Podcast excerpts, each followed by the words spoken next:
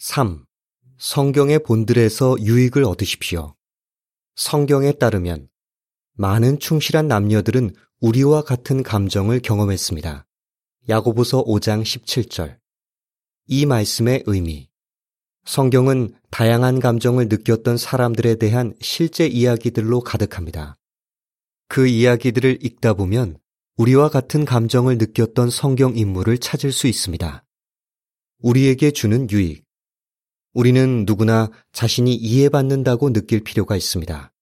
정신 건강과 관련해 어려움을 겪을 때는 특히 더 그러합니다. 성경 인물들의 실제 경험들을 읽다 보면 우리와 비슷하게 생각하고 느꼈던 사람들을 발견할 수 있습니다. 그러면 다른 사람들도 우리처럼 불안감이나 고통스러운 감정을 겪었고 나 혼자만 그런 감정들과 싸우고 있는 것이 아님을 알게 됩니다. 성경에는 무기력함과 절망감을 느꼈던 사람들의 말이 많이 기록되어 있습니다.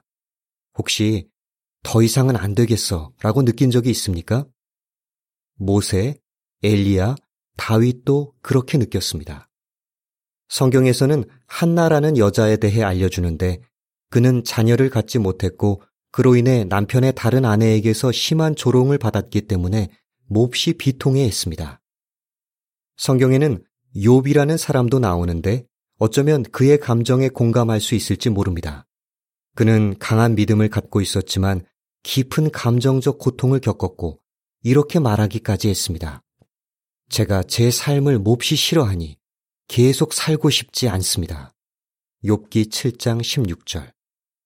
이러한 성경 인물들이 부정적인 생각을 어떻게 이겨냈는지 살펴본다면 우리도 감정적인 고통에 잘 대처하는 데 필요한 힘을 얻을 수 있습니다.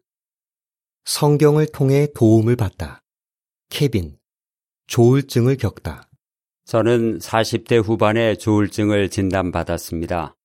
어떤 때는 무슨 일이든 잘 헤쳐나갈 수 있을 것 같다가도 어떤 때는 계속 살아서 뭐 하나 하는 생각이 들어요. 성경이 주는 유익. 저와 비슷하다고 느끼는 성경 인물 중 한 명은 사도 베드로입니다. 베드로는 실수를 했고 그 때문에 자신이 무가치하다고 느꼈어요. 하지만 그런 부정적인 생각에 빠져 있지 않고 자신을 아껴주는 친구들과 함께 어울렸죠. 조울증이 심한 날에는 제 불완전한 모습에 너무 낙담해서 저 자신이 무가치하게 느껴집니다. 그렇지만 저도 베드로처럼 친구들과 계속 가깝게 지내기 위해 노력하는 법을 배웠어요. 그런 친구들은 제가 삶을 포기하지 않고 계속 나아가도록 도와주려고 하죠. 제게 큰 위로를 주는 또 다른 성경 인물은 다윗 왕입니다.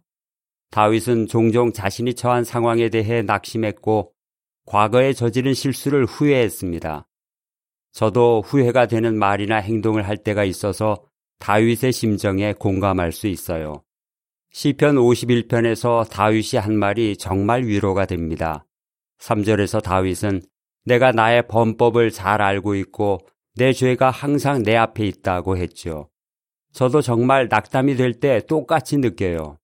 그럴 때면 제 자신에 대해 긍정적으로 생각하기가 어렵죠. 하지만 10절에 나오는 다윗의 이러한 말에도 진심으로 공감합니다.